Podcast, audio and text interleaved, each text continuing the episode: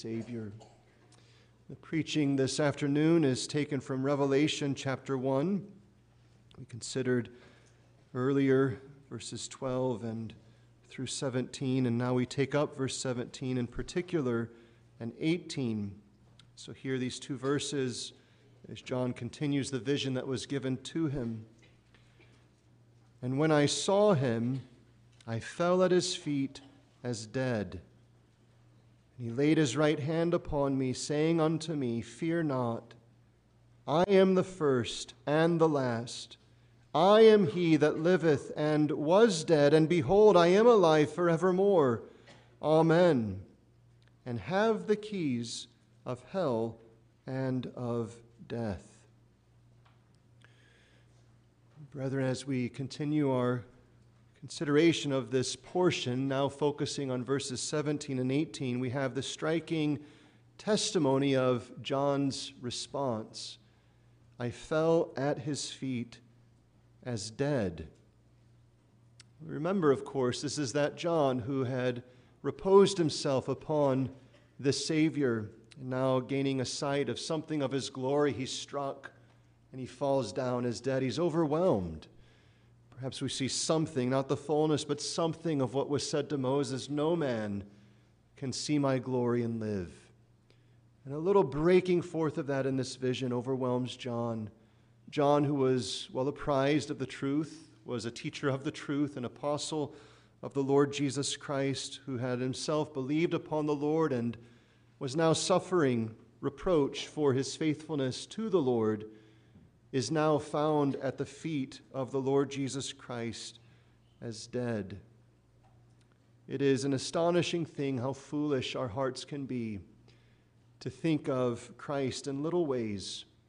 And it's helpful for us to see some perspective of his glory given to us. How foolish we can be to think ourselves something.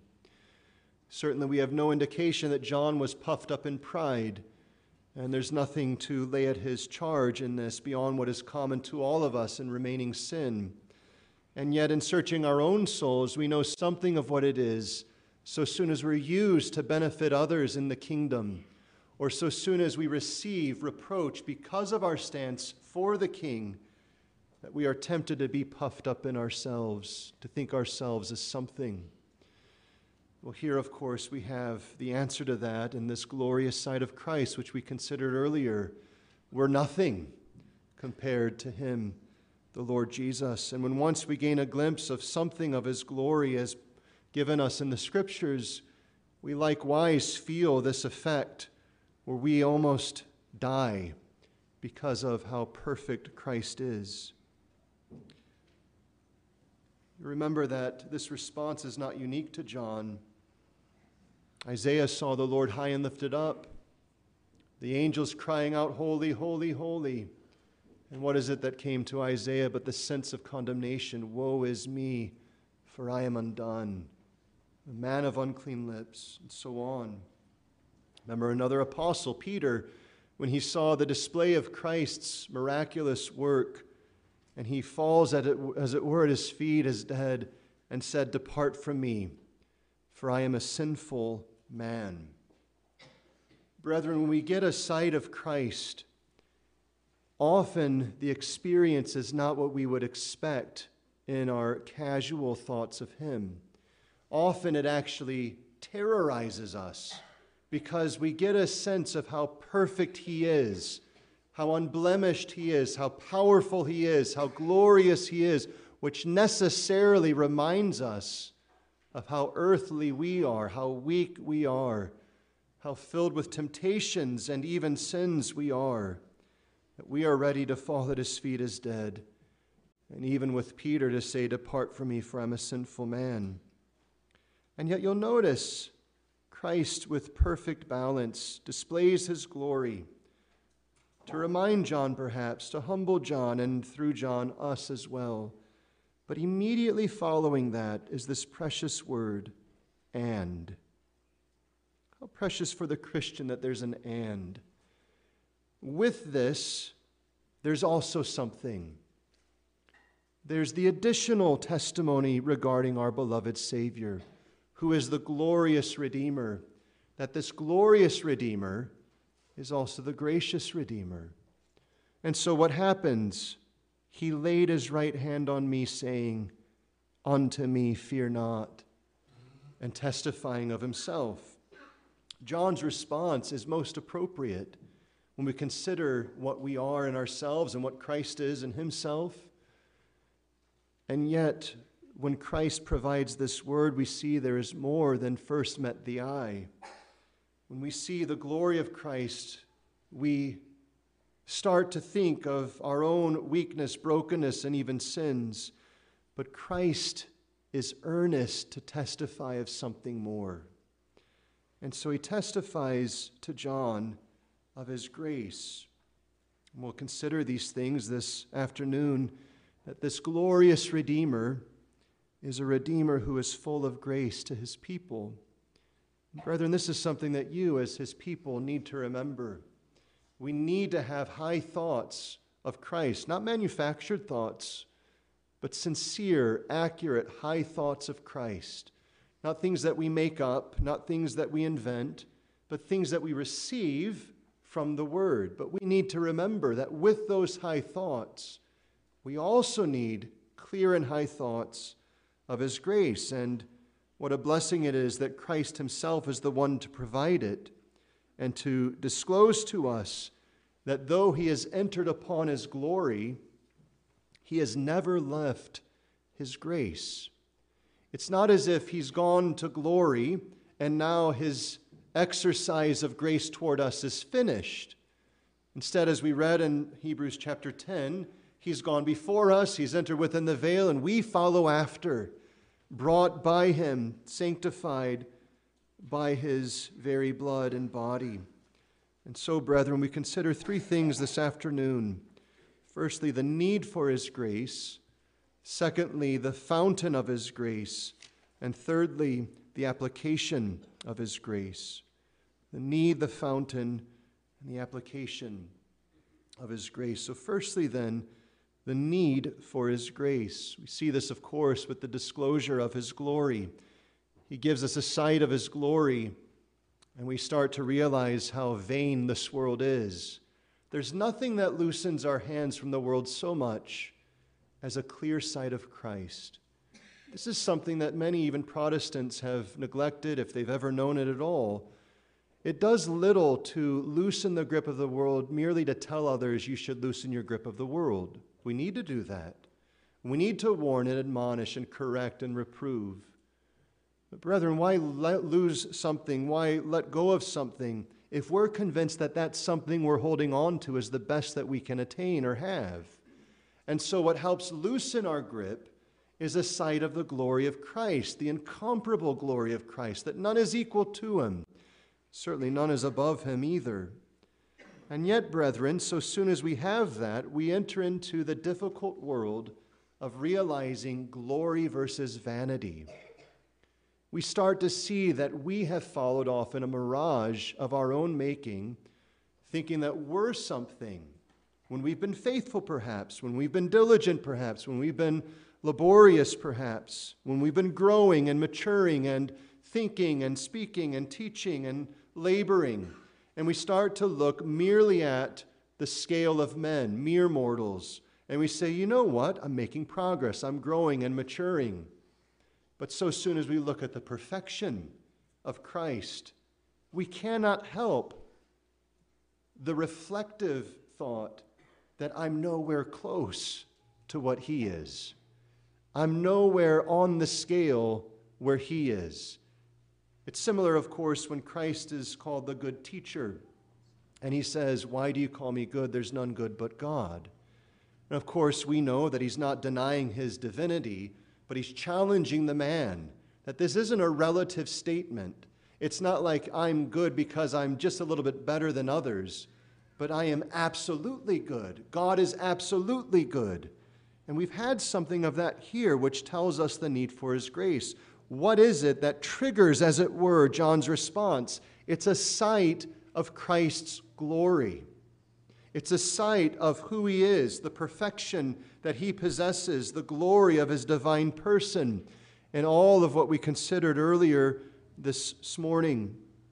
The glory of Christ reminds us of the need for His grace. And this is where the gospel is a strange thing for the world because Christ gets presented to us, and in one sense, Christ presented to us is overwhelming and would almost paralyze us. And yet, when the Lord operates graciously, the Christ who stands perfect in glory is also the Christ who is shown to be most gracious. And it's this Christ that we need. When we come to know something of Christ, we discover necessarily the weakness of our own frame. In this world, we love to live in the comparatives of one another. And so we do it denominationally. And we say, well, they're Presbyterian, but you know they're of those kinds of Presbyterian. Well, they're Christian, but they're that kind of Christian. Well, they're within this denomination, but you know they're that kind of people. And all the while, what's really going on is we're trying to push down the shoulders of others that we can push ourselves up and appear as something significant. All it takes for us to be put in our place is a glimpse of the glory of Christ. It silences us immediately, and it makes us to see that whatever the truth is of comparative differences beyond brothers, and we mean not to say there aren't differences but whatever those differences are and however significant they are, we stand infinitely beneath the glory of Christ. That when Christ is shown, it is instantly known that He alone is worthy of praise. We can get it in our minds sometimes that we're worthy of praise. Look what I've suffered. Look what I've gone through. Look what I'm going through. And look how I'm bearing up. Look how I'm not complaining as much. Look how I'm still faithful in these disciplines. Look what I'm doing. And then Christ appears and we say, What was I thinking? My relative goodness is nothing compared to his glory, which is pointing out something to us. And this, matched with, of course, the corruption of our own remaining sin, makes us to take up Isaiah's words Woe is me, I'm undone from a man of unclean lips. And brethren, when we're young as a Christian, certainly when we're unconverted as well, we have little thoughts about the uncleanness of speech. Speech is almost something that's insignificant to us. Well, I just said it, I didn't do anything. But so soon as the glory of God and His perfection is shown, our very words, which we thought were nothing, bear such a weight upon our souls as would crush us and undo us, unravel us, and condemn us. And it's interesting that Isaiah saw that and felt that when he saw something of the glorious display of God. Brethren, the need for his grace is made known by the perfect glory of our God, because it reminds us in very clear terms that we have not arrived.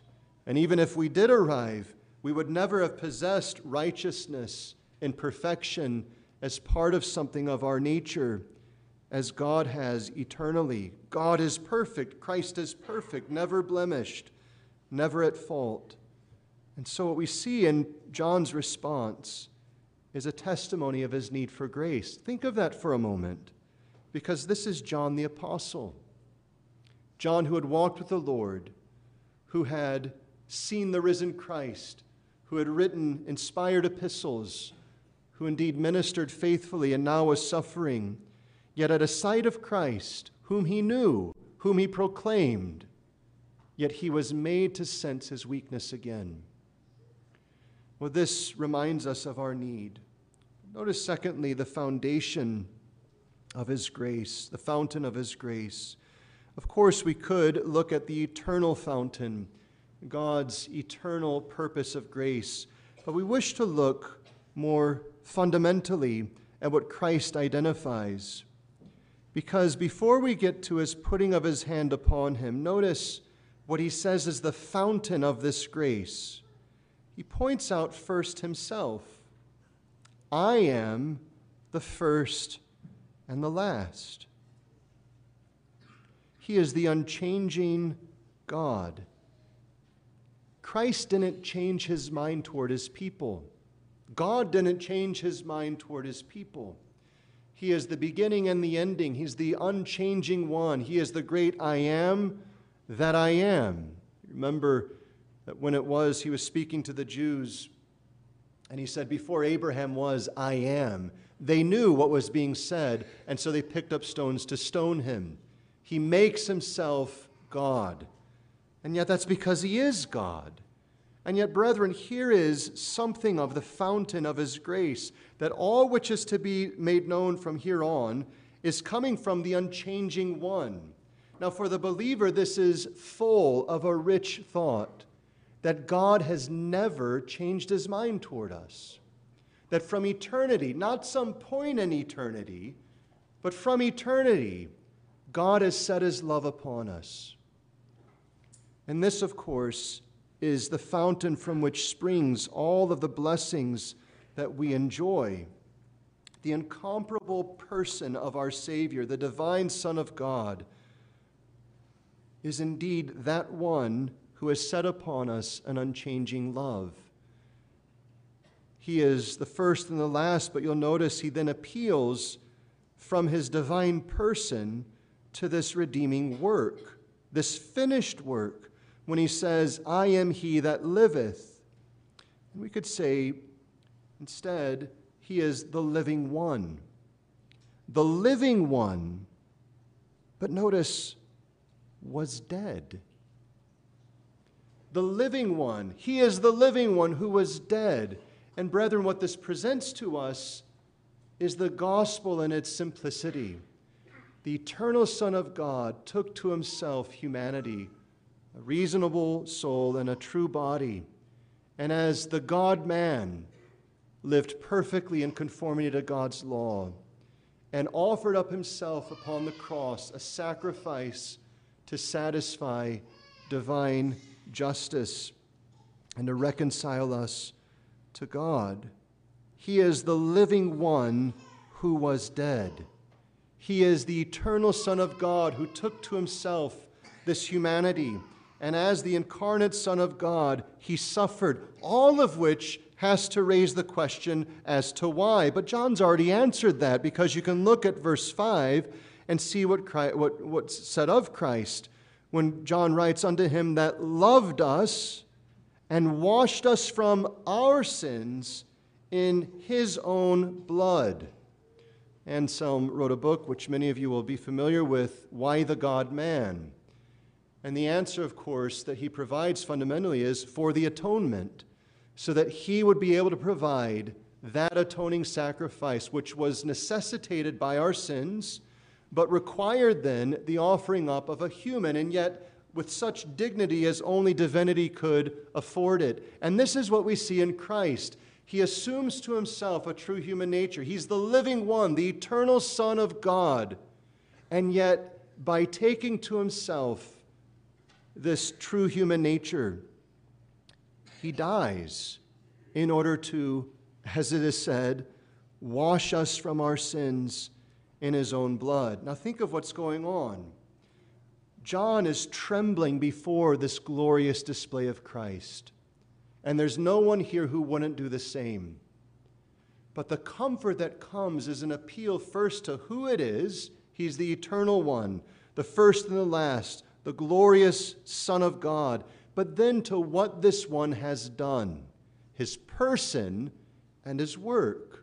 The simplicity of the gospel held forth to us in this testimony of Christ regarding himself. Remember who I am, John. You're trembling, I understand it. But remember not only who I am, but what I've done. I'm the one who died. I've not somehow gone off and forgotten you. I've not somehow gone off and changed my mind. I am the living one who was dead, and behold, I am alive forevermore. He remembers the resurrection. Brethren, on the Lord's Day, we remember every week the Lord's rising from the dead. And there's so much bound in up in that necessarily because if he rose from the dead, that necessarily means he was dead. And so the whole of the gospel is memorialized for us every week on the Lord's day as we come to this. And if we had eyes to see it, we would approach it with the comfort that Christ provides to John now and to us by this word. Because Christ is coming to us by his word and saying, Remember who I am and what I've done. What is it I've done? I've atoned for your sins. And it's not that I've died and I've remained under the power of death, but in rising again, what is that in your being united to me but the assurance that you also arise? Whatever your weakness is right now, in me there's hope, there's help, there's life, there's encouragement. And so, this appeal to Christ Himself is the fountain of which all the outflow of every blessing comes to us.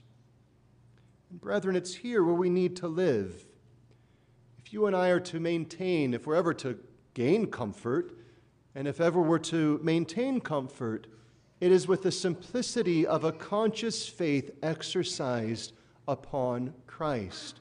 Now, brethren, this helps us in a number of things to see the error of many false theologies. And so you have, of course, rank liberalism, which says things like, well, Christ isn't truly divine but his death still does something for us. You know, it shows us a life of sacrifice and a life of love and how we should be charitable and how that gives us fulfillment and help and encouragement. But, brethren, the gospel testifies of the eternal Son of God incarnate who truly died and in his death atoned for the sins of his people, and likewise not only truly died, but rose again. These are supernatural facts of history. These are realities that took place in the timeline of this world. And this is where we find comfort, not in religion, not in piety, not in pious thoughts, not in our works, not in our reformation, not in our increase of doctrine, not in our prayers and other such things. But our comfort is found in the person and work of Christ. And if ever you are to have comfort given to your soul. It will be by Christ. Now, there are alternate ways to try and balance out your life and have some degree of comfort, but all of them will require your ignoring of the truth of Christ's glory. And some of you may perhaps be feeling like, I don't want to think about Christ too much in his glory because I know it will instantly evaporate any false comfort I have. I'm contented not to think too much of Christ and his glory because I know if I do, my false comforts will be gone. My morality, which is better than others, will be exposed, and I'll have no comfort.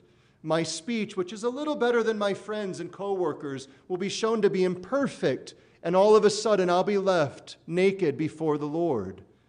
You see, Satan is clever in why he keeps men back from thinking about Christ. Because so soon as we think about Christ truly, as he is portrayed to us in the scriptures and as he is in himself, it instantly, as we saw earlier, causes us to see our need. And it also exposes the only source of comfort there is, which is not our praying, which is not our reading, which is not our church attendance, which is not our family order, which is not our being a better wife, a better husband, or any other such thing. Our comfort is exclusively found in the person and work of Christ. There's no other source. Some of you, as covenant children, have the particular temptation to look at other children your age and even other covenant children your age and you look at them and you say, Well, I don't talk like they talk. Well, I go to sermons twice on the Lord's Day, and our family comes to the midweek prayer meeting, and my father does this, and my mother does that, and I've been catechized, and all of these things, all of which are privileges, but they're not actually your comfort. You'll be tempted to think that because you're relatively better than others, perhaps you've had a sibling that has turned aside and that gives you an extra temptation to say, well, here I am still in the home, still faithful to my mom and dad, all of which, of course, is right and good, but none of which is meant to be your comfort. Your only comfort is in this fountain of grace, which is Christ. And so it raises the question Do you know this comfort that is found exclusively in the person and work of the Lord Jesus Christ? Not meaning, do you know how to recite your comfort, tell others about your comfort, but do you know what it is to place the whole weight of your soul upon Him alone and say, He is my hope? The one who has exposed me is also the one who clothes me. The one who points out to me my shame is also the one who provides me his glory. The one who shows me my guilt is the one also who directs me to my righteousness, which is not in me or my doing, but is in Christ. He laid his right hand upon me, saying unto me, Fear not. I am the first and the last. I am he that liveth and was dead, and behold, I am alive forevermore. If you are here gathered this morning or afternoon without a real focus upon Christ, you're both cheating yourselves from a right view of righteousness, truth, and the standards that God has set forth and you're excusing yourselves on a vain pretense that you're not as bad as others. And you know that if you are really to consider Christ and who he is, his perfection, his searching eye, and oh, the terror of knowing that what we saw just briefly in the morning, the eyes which are a flame of fires, were they to light upon you, how they would consume the dross instantly and you'd be exposed. But, brethren, here's the wonder of grace this springs from a purpose of kindness to direct you to Himself as your only hope. And for the Christian, of course, here is a rich reminder. We who have been exposed and yet are dressed in the righteousness of Christ are here again assured of where our hope is. It's in Christ, His finished work. I am the living one that was dead, and I am alive forevermore. And yet, even the Christian, assured of such pardon and acceptance with God, still has to face that last enemy of death. We laugh at death when it's far from us, but when it comes near, we realize why it is referred to as the last enemy. If our bodies become consumed with pain or a difficulty comes to us, then the volume of death is turned up and our souls become alarmed. Or if in our homes or among our circles of relationships someone seemingly is nearing death, it makes us aware of how precarious life is. And oh no, there's a limited moment in this world. Well, certainly for the unbeliever, that should terrorize his conscience. I will die. But for the Christian, even, there can be discouragement. I'm going to die, and then what will my life have been? Well, brethren, there's actually encouragement in what Christ says when he says, I have the keys of hell and of death. In some sense, what he's saying to John is, I'm the one who controls who enters the grave and not. I'm the one who's sovereign over life and death. I have everything perfectly in control and I stand sovereign. Therefore, fear not. Brethren, to realize that this glorious Redeemer, which we considered briefly this morning, is also this gracious one who controls all things, even death, the last enemy, and is also the source of salvation, having accomplished that historical work which pardons our sins and reconciles us to God and gives us an enduring and everlasting hope as He is the resurrection, is indeed a great blessing. But notice, thirdly, that Christ is not content simply to reiterate these things to John, because it actually says in verse 17 that He laid His right hand upon me. In our own culture, you know, touch, physical embrace is a strange thing because of the errors and sins of some and the scandals and other such cultural differences that may exist among us. But none of us misunderstand what's going on here. Christ is drawing near with an intensity to say to John, What I'm saying is real for you. I'm coming and I'm applying it unto you. So notice it says, He laid his right hand upon me, saying unto me, Fear not. And so Christ is assuring John of this grace. He does so with his assuring word, Fear not. And we've heard that before, haven't we? When he appears after the resurrection, Fear not. And other times throughout Scripture, God has told his people not to fear. He's assuring them and this is where we need to live. When we find ourselves moved by our own weakness and sin and so on, when it is that we're able to look upon Christ, it's then that we have a right to take His word, fear not, and apply it unto ourselves. Fear not. Why? Well, if you went and took this word to yourself, God has told me to fear not. And if I said, Why are you assured of that? It has to be what we've considered just previously that it is that you are looking to him who is the first and the last, the living one that was dead and is alive forevermore, who has the keys of hell and of death. What's Jesus saying to, to, to John? He's saying, Fear not because of me.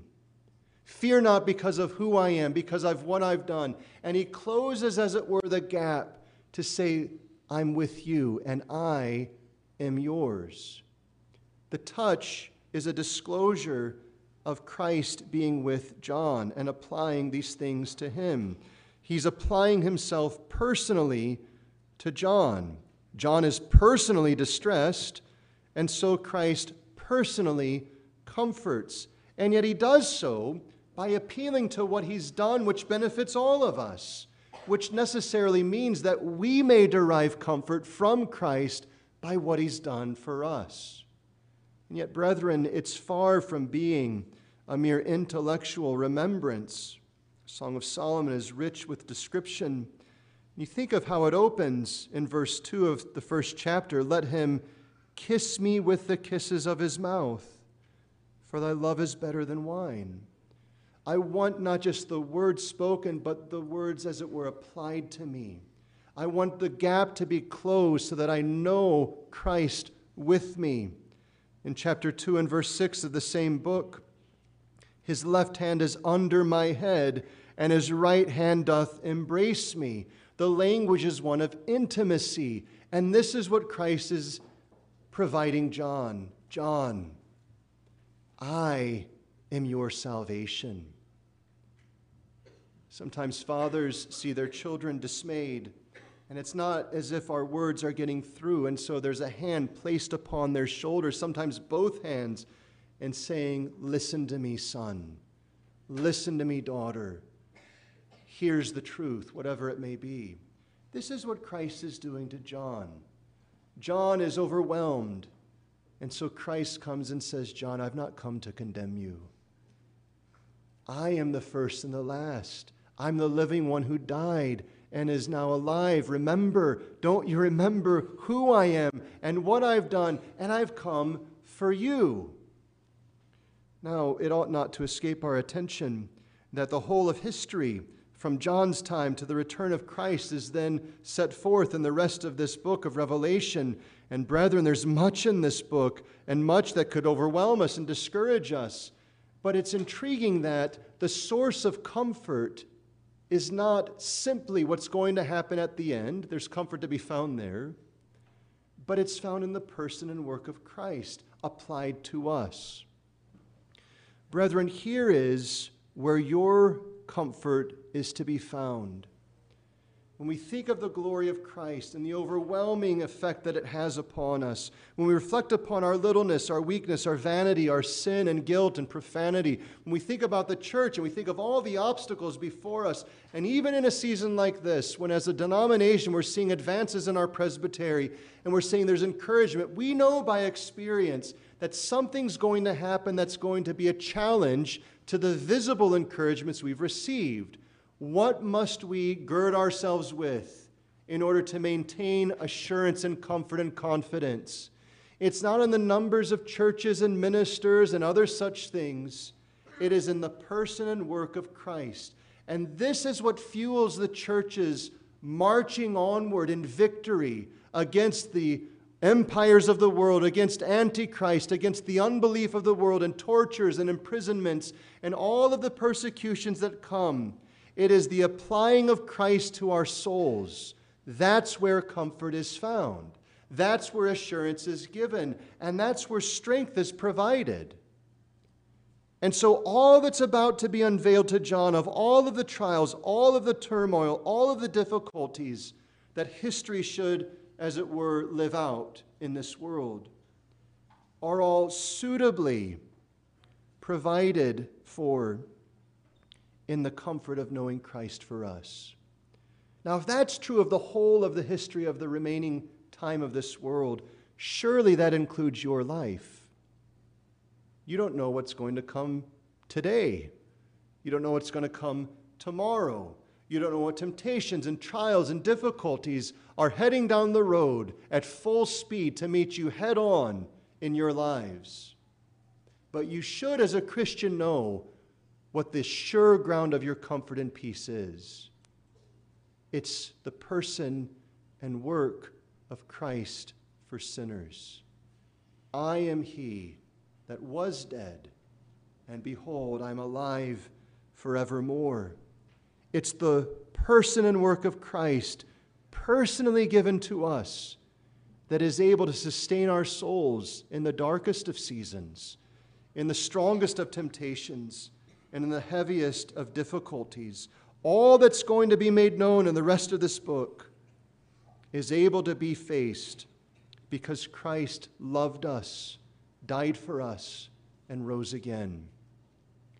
Now, brethren, that's a truth for the believer. What comfort does an unbeliever have? If you're seated here this afternoon as an unbeliever, whatever your profession, whatever your age, whatever your name on a roll or not might be, you are to face the rest of your life in this world without the only sure ground of peace, comfort, and assurance. And what's worse, as it stands right now, you're to face the flaming, fiery eyes of Christ on the last day when he gathers all the nations to himself. And you will face that without Christ having been applied to you. And you think for a moment and understand in an instant why you don't want to think about your sins because the vanity of your comforts will not carry the weight of your soul on that moment. But here's the wonder Christ, who overwhelms us with conviction, is the Christ who undergirds and surrounds us with his grace.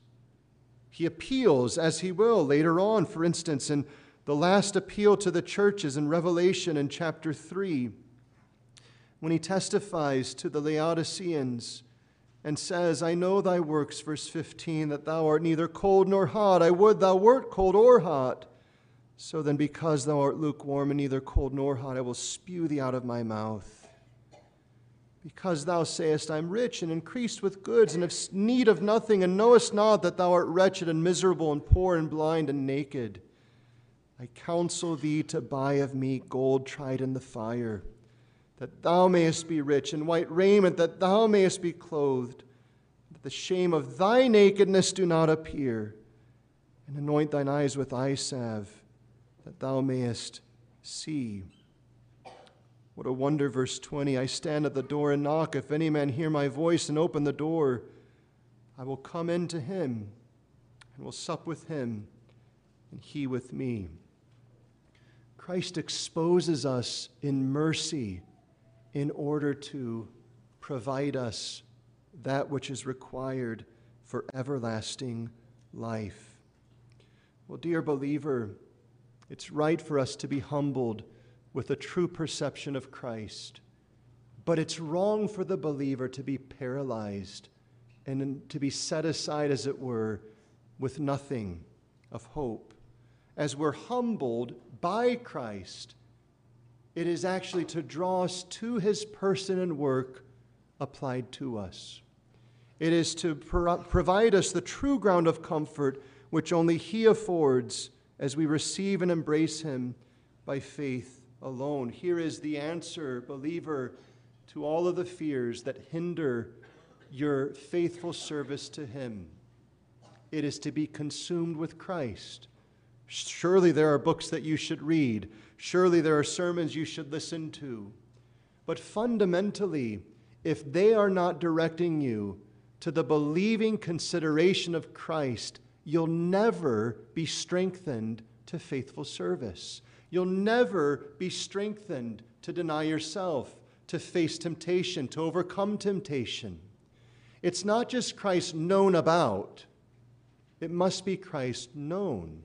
And this is what Christ is providing John, and thus would hold forth to us. Fear not, his hand upon us, as it were, by his word, gripping us by his spirit, providing us the assurances of these truths. And when it is that Christ grips us, then it is that being gripped by Christ, we're able to face the whole of history before us, personally, nationally, internationally, with the assurance that come what may, he who holds the keys of hell and of death is the one who died for me and overcame death. So whether I live or die, I stand victorious. There was in recent days a Christian woman from a different congregation who was taken with cancer and she died just a couple of weeks ago, and it was reported of her when the doctor came and said, You know, we have some treatments, but we're not sure whether it is it's going to be to your healing or ultimately to your undoing. And she was able in faith to say, Well, whether I live or I die, I'm the winner because I have Christ. And brethren, this is actually where our confidence has to be in affliction, in illness, and in health and in strength. That because Christ has me, I stand as one who will stand victorious in the end. That whether I die a common death or I die a death of a martyr, because of Christ gripping me, because of Christ's work for me, because of Christ, I have assurance that all is well. Brethren, here is the answer to your fears it's Christ's embrace of you, which leads you then to embrace Him. Why is it that we so often entertain fears? Is it not because we stray from the simplicity of Christ crucified for us? Communion seasons are sweet seasons. But fundamentally, they're sweet because they hold forth the love and the loving work of Christ for us.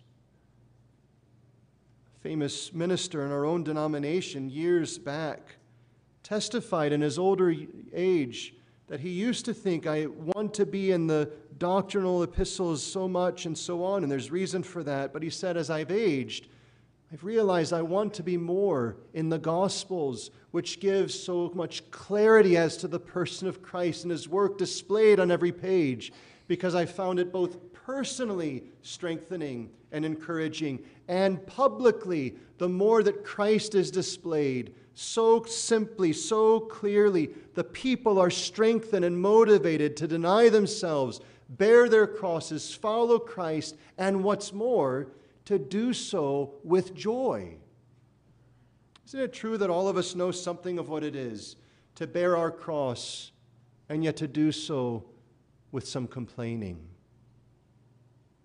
It is not really all of that difficult to do certain outward things, but it is utterly impossible to deny ourselves, bear our crosses with joy, except we do so because of Christ. And so it is for us. Why do we fear? Why do we struggle? Why do we tremble?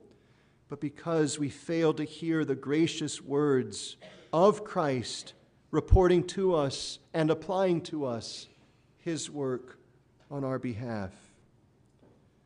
Well, believer, here is your source of comfort. And strange as it may seem, it is the glorious Redeemer who is the gracious Redeemer, who is your comfort in life and in death. And so, should you grow in faith, diligence, faithfulness, obedience, self denying obedience at that, it will be only as you have your eyes fixed upon the person and work of our beloved Savior, who, as John said, who loved us and washed us from our own sins in his own blood. Would you stand with me for prayer?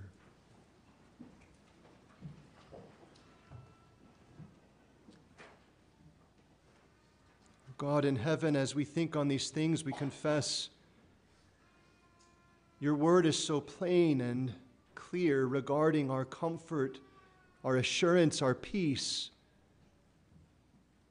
And yet we are often of a divided mind.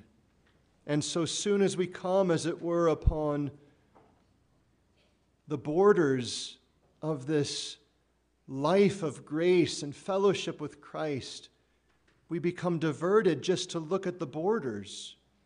So soon as we near the entrance of the gate, we stop and pause and perhaps even tell others of the gate. We fail to enter in to enjoy that which is ours by grace, which Christ has purchased us. Oh God, we pray, leave us not in our worry and fear and anxiety. Leave us not in our false comforts, which can not stand up against the fiery eyes of the glorious Christ.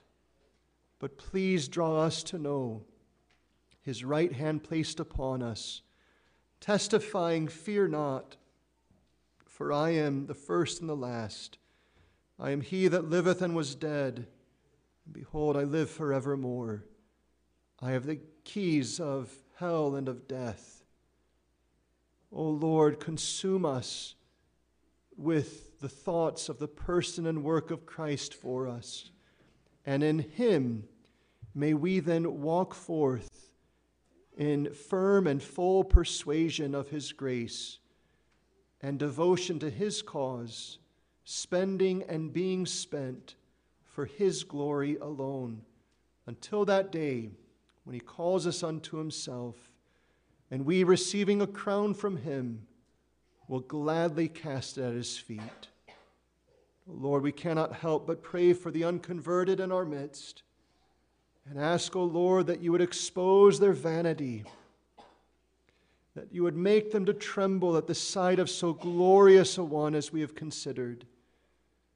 And yet, as they would come before him and cast themselves at his feet as dead, that they might know him, saying with his hand upon them, Fear not, directing them to believe upon him whose death cleanses us from our sin. So answer our prayers, bring glory to your name, and forgive us our sins for Jesus' sake.